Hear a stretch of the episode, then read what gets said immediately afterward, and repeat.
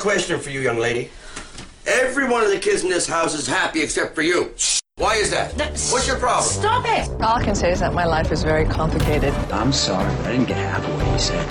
Deux enfants, moi non plus. Si on n'a pas la même moitié, on est correct. This is a Royal Canadian Movie Podcast, independent investigation. Hey there, and welcome to the RCMP. That's the Royal Canadian Movie Podcast. I'm your host today, Becky Shrimpton, and with me, I have two incredible women, Roz Owen and Dr. Raven Sinclair. Their new movie, Trouble in the Garden, will be rolling out into landmark cinemas across Canada starting February 15, 2019. The film was written and directed by Roz and produced in part by Dr. Sinclair and follows the story of eco activist and 60s scoop survivor Raven, played by Cara Gee, as she's placed under house arrest and must live with her estranged brother's family while awaiting trial. The character of Raven is not to be confused with the producer and consultant Dr. Raven Sinclair, who is a 60 scoop survivor, but the story is entirely fictional. This episode deals with subjects that may be triggering for some people, including discussions of the 60 scoop and residential schools. The first voice you hear after my own will be Raven Sinclair. The second voice is Roz Owen. Thank you for joining us. Here's the interview. Okay, so uh, I'd just like to get started by congratulating you guys on how beautiful this film is. It's uh, incredibly challenging, but I am so glad I watched it. You also do a really great job of keeping a lot of really beautiful light moments in it, too, which I really appreciated. That soundtrack is unbelievable, and so is the cast. So, congratulations. Thank you. I was happy to hear you say it was challenging because, um, and as well as their light moments, because that's I think that's what Roz and I both were were invested in. That was part of I think our our synergistic vision. Yeah, and really, I mean, that's one of the things you brought to it, Raven. Actually, was was the humor. I mean, I still think of that scene when when Colin in a suit drives up to get Pippa's belongings, Raven's belongings, from the protest site, and he looks so awkward. And it was that's your line, right? Yeah. yeah. Oh, they're bringing in the FBI, and then it's like, oh, what are you doing here, Mister FBI man? yeah, and you know the um, uh, my my my scoop um, peers, they love it. They love it, and uh, Colleen um, especially was saying, Colleen Cardinal was saying that uh, she loved the fact that there was there were lots of little uh, bits of humor and and dialogue that only survivors would get.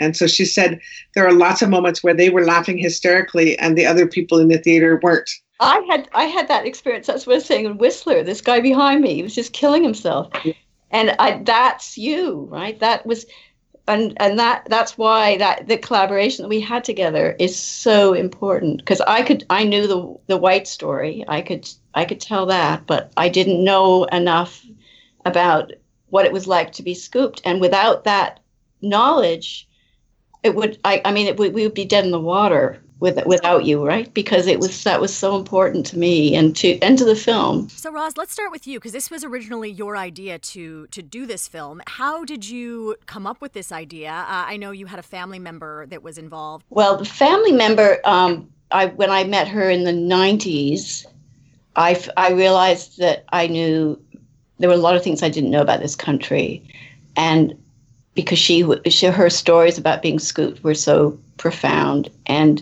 so it was haunted me. And i could see the way people reacted to her and what people said. And i thought i've got to tell a story because i think that i have the i have the opportunity to be able to flip people's thinking.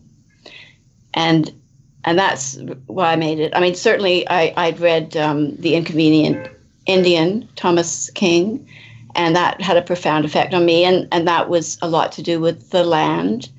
That's why that's why she's a that raven. And i called i i called pippa who she's called pippa for the white people but her real name is raven. And i and i asked raven at a certain point if i could call her raven because i i loved working with her so much.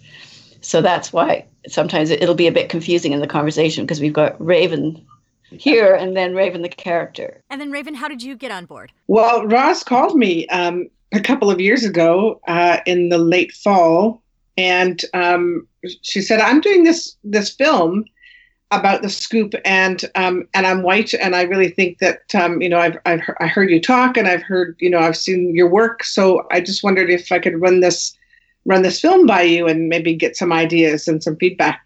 And once she told me the storyline, I said, well, it hooked me. And I said, oh, you know, can you send it to me? And I couldn't, you know, I couldn't stop reading it. It was like a really great novel. And uh, I mean, it was the first script really that I've ever read, other than, you know, uh, maybe the Rez Sisters I read in university.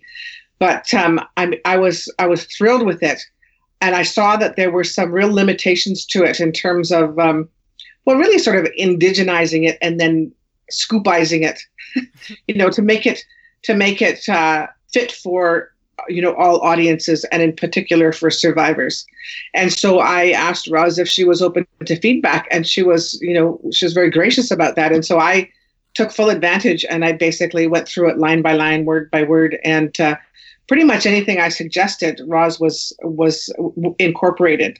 And uh, you know even my suggestions for inserting um, different lines here and there um, she was totally open to. So i was really happy about that yeah, you can tell when they're right. Like they they're right. And the reason that I called Raven was because I'd heard her on CBC, and I thought she's a wordsmith. Like she's just so clever with words, and also she had all this information in her PhD in in in, in uh, Indigenous child welfare and the scoop and her own experience being scooped.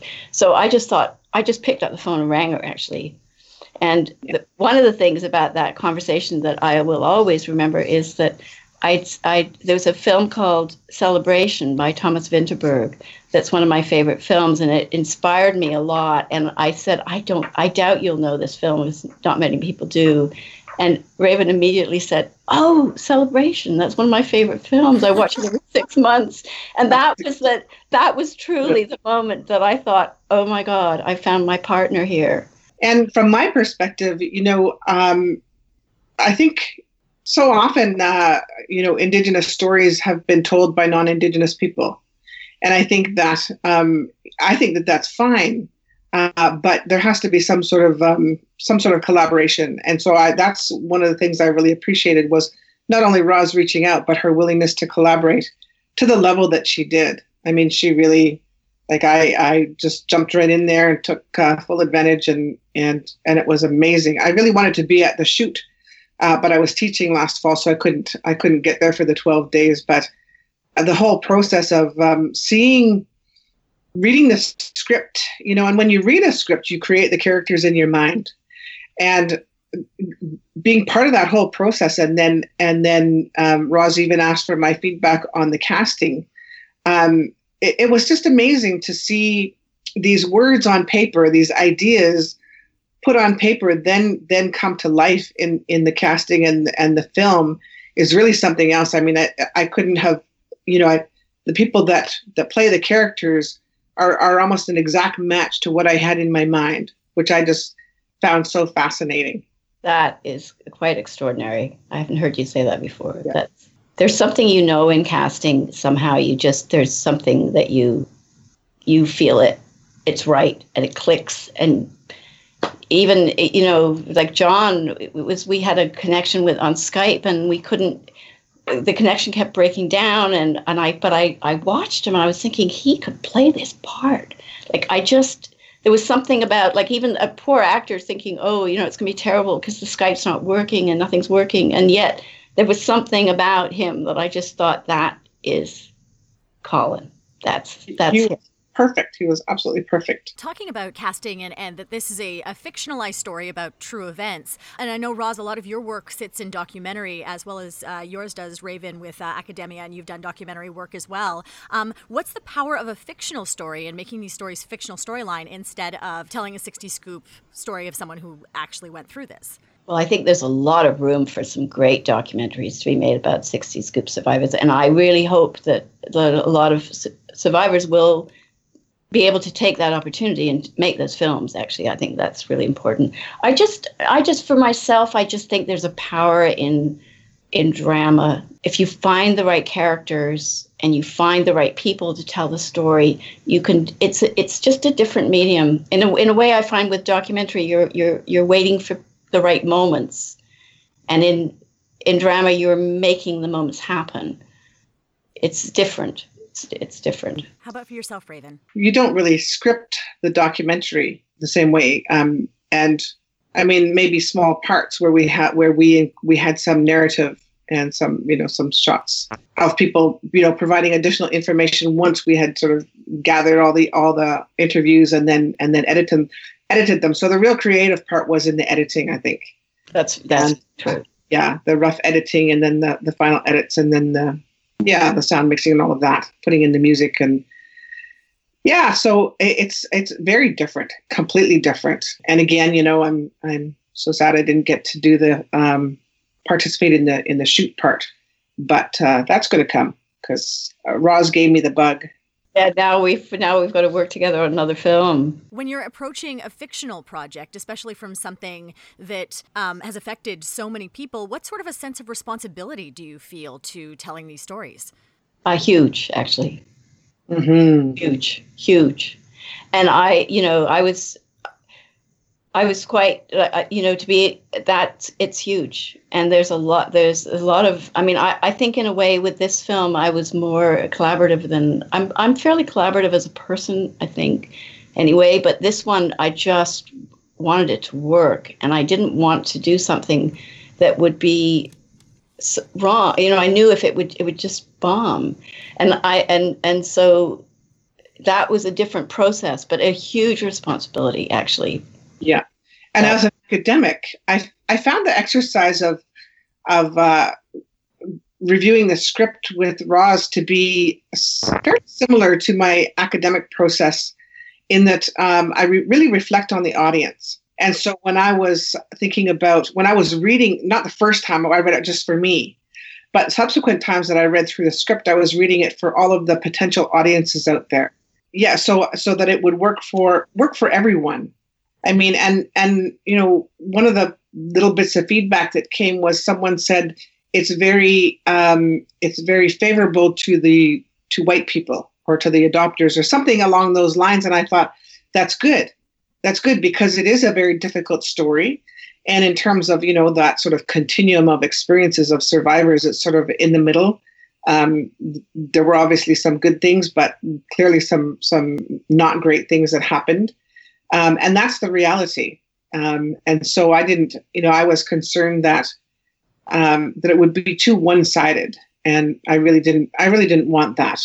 I wanted it to be palatable for for everyone, and uh, I think probably the most challenged viewer would will be, you know, non-indigenous people who are just not aware of the 60s scoop at all, and sort of being confronted with um, you know, some of this emotional and psychological fallout um, might be quite uh, quite shocking. And I did get a um, I did get a message from a, a, a non-indigenous colleague who said it was really really powerful and and I really I loved it. And I need a few days to just process it, and then I'll get back to you. I think I, I've, I, I know when we, we screened it in Sudbury and I, people were in tears and I, I, I was thinking, wow, I just, I wasn't, I didn't know it would have, I knew, I knew, didn't know it would have that kind of profound effect because people just had so many questions. And, and that was, uh, you know, so I feel like it's that the kind of film where, where, where it's really important for us to be there and talk to people about it. Um, I've also found that people, other people who've been adopted, not necessarily Indigenous adoptions, are also very um, can be very moved by this film.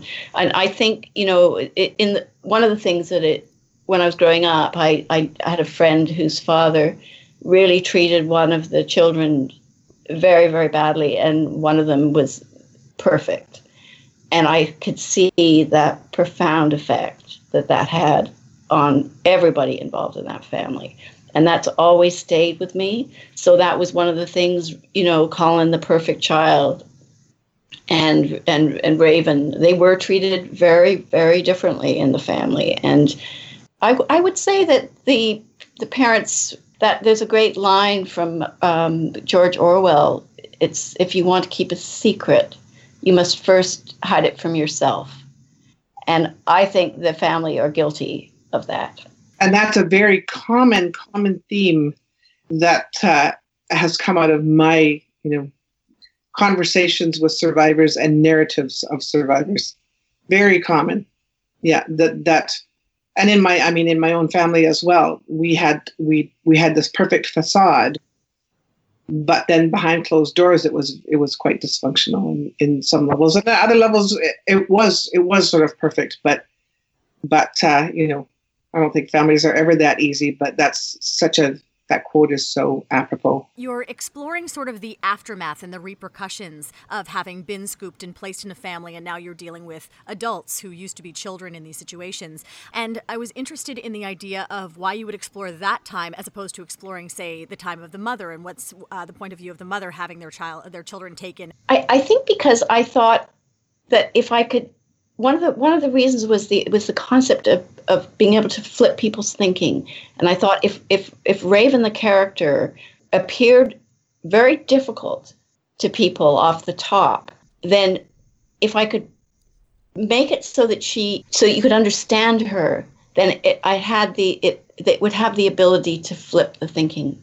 And and I I don't know, you know, um, I don't think it's my story to tell when children are to you know to tell that that story. I think it's the backstory that makes this the how profound that hurt is. You still feel that when they're adults. I don't know if that's. I, I certainly my my mom was a social worker and and when we moved from England, she I, I was a, had a day off school and I, I went went with her and she was um, apprehending a, a baby actually, and I've never ever ever forgotten that there, you know, there are all sorts of things that that that made me want to make this film. I guess. Yeah, and what I what I really appreciate about your explanation, Roz, is that I think that you really accomplished that um, because my own experience when I first saw the the rough cuts was Raven is very uh, Raven Pippa is very unidimensional. You know, she's like a she's a she's an angry activist She's an angry social justice warrior, all yeah. radicalized, and and I think that as uh, as the film progresses and we learn more of her story, she becomes more three dimensional. I like that, and I think that I think that for this at this point in time, you know, it captures a really important perspective. And I think uh, you guys asked a lot of hard questions and, and posed a lot of uh, incredibly challenging topics within this. So I'm going to ask you guys some hard questions back. But one of the, the things you guys talk about a lot in this film is the idea of good intentions. We did our best, we were trying, we thought we were doing the right thing. How do you address that with people when they have that argument of, oh, they were just trying, they thought they were doing the right thing, they had the best of intentions? I'm going to jump right in here, Roz because um, as an ac- academic, you know, I, I, encounter that a lot. Those questions are directed at me, and then you know, it, survivors have ex- have been confronted with the questions along those lines, you know, for decades. And um, you know, as an academic, the reality is that I think it's incumbent upon us to have as big a broad a picture as possible. And so, um, you know, to say to say that the scoop and all all the experiences were terrible would be really myopic right? We would be putting blinders on to think that was true because I know I know lots of survivors who had amazing experiences. And they they even struggle with some of the narratives and the discourse around the scoop because because they loved their families and they were loved and nurtured and and were one of the family. And that you know, unfortunately, that wasn't true for so many. I, I would say probably the numbers that didn't experience that type of a, a context um, are the majority but in terms of the film, I mean, I, I th- those were Roz's. Uh, you know, that was her sort of um, piece, and I just totally respected that because, again, as as an academic, I know that. Um, I mean, one of my colleagues when I uh, began frontline social work was my protection worker when I was a child, and wonderful person. And you know what I know from talking to people who were involved, well, who are still living now, who were involved in the early stages almost to a person. Um, really, really well intentioned, but I think that they were operating within a larger system uh, uh, that they weren't that they weren't familiar with, or they didn't really know sort of the maybe the underlying um, motivations of that system, or or the the the things that you know propelled the system forward, the the ideologies. Um, and then a lot of you know as well a lot of social workers and you know canadians in general didn't had no idea about residential school history had no idea that you know the first minister of indian affairs stood in the house of commons and said we want to assimilate all all indigenous people into this big melting pot of Canada, and and so of course they wouldn't have known that um, that Indigenous people were invested in in uh, you know uh, re- retaining cultural continuity, uh, that that was even sort of an issue. They just sort of went along with the prevailing uh, you know ethos of the day. I think any point in the film where where there was an opportunity to sort of broaden the perspective is an important one. And you know, and it's a small it's a small little piece about the good intentions, but I know they were there as a survivor. And you know, if if you know, there was a time where I was in a lot of pain and I, I wasn't able to see that. But I know even my own my own mother had good intentions, even though um, it was a pretty problematic um, relationship I had with her. Thank you. And I, I also think it's it's the colonialism. It's what that's what the country was built on. And so we came and we wanted the land, so we took it, put people in you know indigenous people into residential schools. Really, and that John A. Macdonald. That's like to make people white, and that's what that's what the whole '60s scoop was about. It was after the, you know. So I I think the the actual parents had good intentions, but I don't. I think there there was a lot of problematic things that happened in in the stories, the family, the our our our family the, of the film. You know, they certainly made a lot of mistakes. They keep talking about how how how perfectly they did things, and actually they made some makes they made mistakes for sure. Mm-hmm. You know, like you don't treat one child better than the other, and you know, it's not it's not that they deserve all the fault, but that there are the, the we as the people who who live in this country uh, who we are responsible, and I think we need to step up. Otherwise, there's no hope. So I, I don't I, I actually don't think of them as being so perfect. So I don't. Maybe that's just that was not my intention. Well, and on the other end of the spectrum, so there's you know there's the um, the crime that took place and um, and then the response to it on the on the part of the father it that's sort of a, glim- a glimpse or a glimmer into it it it sort of pays homage to the reality that not everyone did have good intentions. Yeah. There were foster families and adoptive families that did not have good intentions and uh, and you know there's we have lots of sort of examples of where that happened and uh, and so, you know, that's alluded to uh, in the film, but then also the the ones who did have good intentions was alluded to, and in, in sort of an interesting mix. And, and, one of the things I really loved about the film is that you take the time to sort of allude to the details of the 60s scoop and, and sort of what happened to people, especially in um, in Raven's case, but you don't lay out like an entire diagram for the audience. You're not like, well, in 1961, this is what, you know, you know what I mean? Um, how did you figure out what the line was between alluding to it and kind of giving like a summary that people could go look up more if they were interested and totally leaving the audience in the dark? Well, we did have those lines they just were edited out. Ah, I see. yeah. And I think that's you know that's that's Roz's genius right there at work because um, you you you film lots and then you see what works, mm-hmm. and uh, you know you don't try to give everything away. It's yeah. the balance. I also had an amazing editor um, that I worked with, Michelle Semberg, who just had a real gift in terms of she just really got the story. She just told so so that you know there, there's all sorts of people involved with the film. There it's a it's a, it's such a collaboration.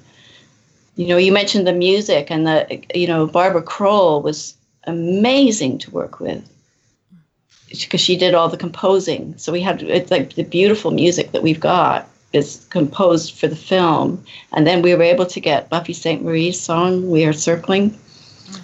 Which I love. It's like the the joyous moment of this of the film. Initially, there's a lot of humor and lightness in this film, like like that moment. How do you find those moments of, of brightness in the darkness? Like you said, uh, certain survivors were laughing in places that we wouldn't have seen that humor, certain lines. How do you find those things? Well, well, some of that is actually Raven writing the that particular dialogue that that's very specific but uh, but i'm I, I i hate people you know i hate sort of hitting people over the head with something i feel like if you have a you know something that's a funny moment it I love it when you can make people laugh and make them to cry at the same time, almost like it's like that. That it's because it's otherwise it's too, way too earnest, and and I just, I mean, I would have had more funny moments if we weren't shooting in twelve days. Yeah. Like we we just we're we were moving so fast, so I I did lose some of the some of the humor that was in the script in the in the process, for sure. And for me, um, you know what I what I know from experience, lived experience, is that sometimes when life becomes really tough, the only thing you can do is laugh, and it's essential to to to laugh and look at the absurdity of you know our human our human weaknesses, our human folly, and and because of that, you know, I wanted to. I think the humor really helped to give give you know expand that depth and and three dimensionality of of Raven's character in particular. I think it's just the way that people are. You know, we have we have our sort of little quirks, and we all have a sense of humor, even when things aren't great. Yeah, we kind of have to. It's, And the it's- one the one the one scene that uh, that I I created and insisted on it being in was the one where where where Raven, you know, she she flirts with going over the line of the uh, ankle monitor. And in in init- in one of the edits, it was out, and it just it really seemed to flatten the. It didn't give people a break because the intensity, the psychological and emotional intensity, was really building at that point, and Raven had been sort of one dimensional for a long time, and I really, I really loved that scene, and I really wanted it in there because it showed it showed depth of her character. You know that she was she was playful and mischievous as well. and that was Yeah. kind of one of those moments where it's like, you know, of course they grew up together, and then they and they would a brother and sister. They tease each other. That's what you do. Yes. Yeah.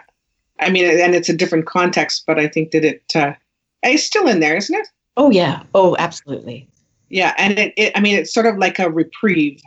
It's a it's a it's an emotional and psychological reprieve, and it serves so many purposes. And and one is you know poking fun at the situation and and then uh, giving Raven that depth of of character as well. Yeah, and, and it's her, her own way to fight back as well, right? Her own little like, this is how I can get you. And I mean, she's just such a part of the why, why we love her so much is she's so mischievous. Like she's smart, but she's got that little like quickness and cleverness to her. And of course, it's played by Cara Gee, who has that beautiful, you know, she she's has so much joy and life and effervescence to her that you can't help but fall in love with her as soon as you see her. But that's casting, right? Well, she well actually I'd been I'd been watching her in plays and I had her in mind for some time and then I thought, oh God, what happens if I give her the script and she doesn't like it?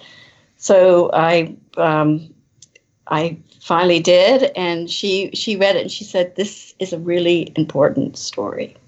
And she was amazing. She is an extraordinary actor. She really and she works so hard. She's she's really you know, the, the, all the actors were actually. We, we were very, very, very lucky with the cast. What would you like people to walk out of the film thinking about or feeling? Good question.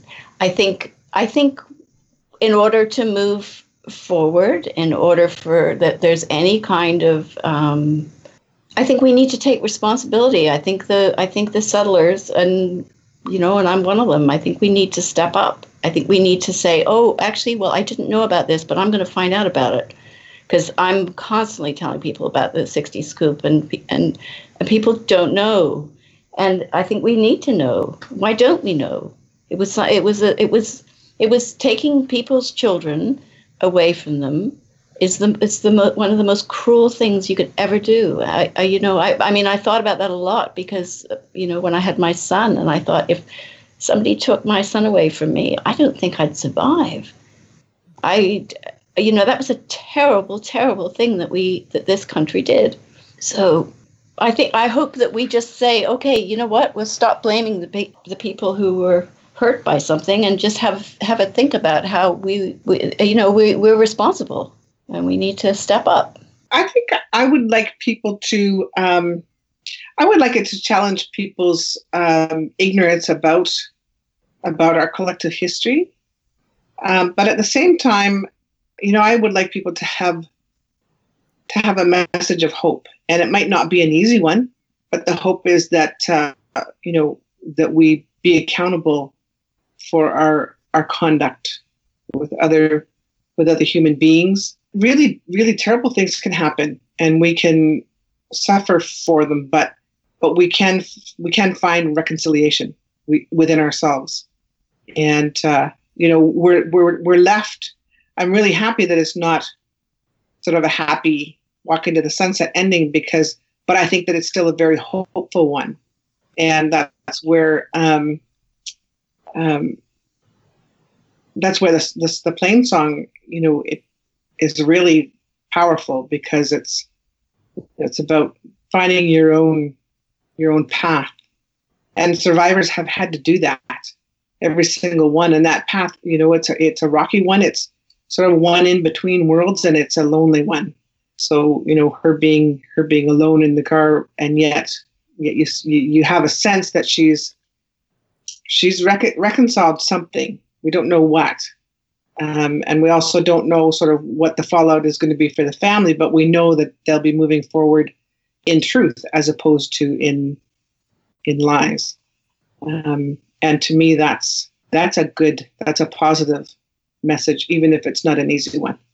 That is the most brilliant piece of speech writing right there that you've just said because that is exactly that's that's exactly it. Like if we can if we can move forward in with the truth and i'm not going to paraphrase you properly but i just that was I mean, you just said that i just thought oh my god that is it. Like if if we if so i should let you speak first. You're better at this than i am you got a real way with words. That's why you collaborated, right? That's why you brought her on board. You have the initial idea, she fills in the blanks. That's how this works. Oh, yeah. Thank you so much, ladies. Uh, just one more quick thing. Do you have any Canadian films that you would recommend that our audience check out? Well, I was thinking of, of uh, Valerie Buhagiar, who's um, got a film.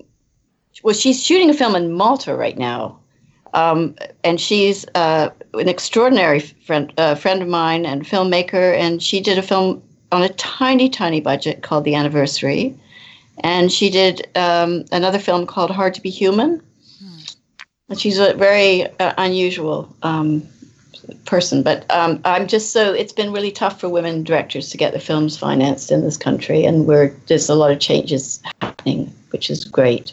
So the, the you know I would I would say Valerie Jean Marc Vallée I love his work Dallas Buyer Club. Um, he did a film called Crazy. Oh, we covered that on the podcast. It's wonderful. So I have a couple.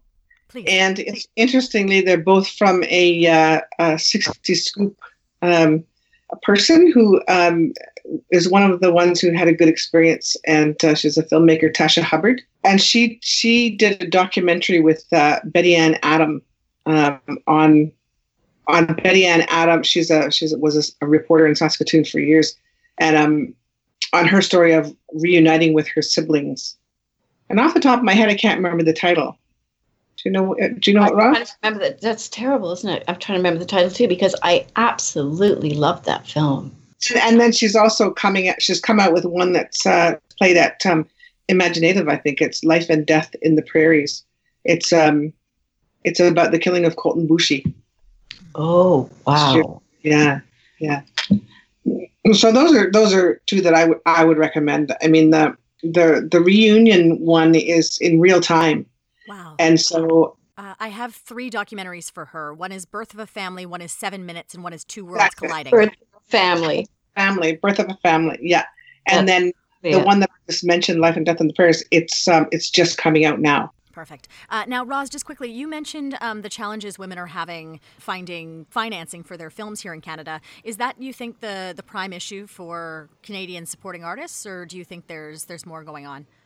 Um, no, I would say that's a big one. I think I think women have had a really a really hard time when you look at the stats of how many w- women directors have been been financed over the years. It's shocking and they're now in the midst of um, getting parity at Telefilm, which is fantastic. Time to get our applications in. yes, exactly. And and you know, so I just feel there's a lot more hope because that's one thing that's always driven me is to tell women's stories.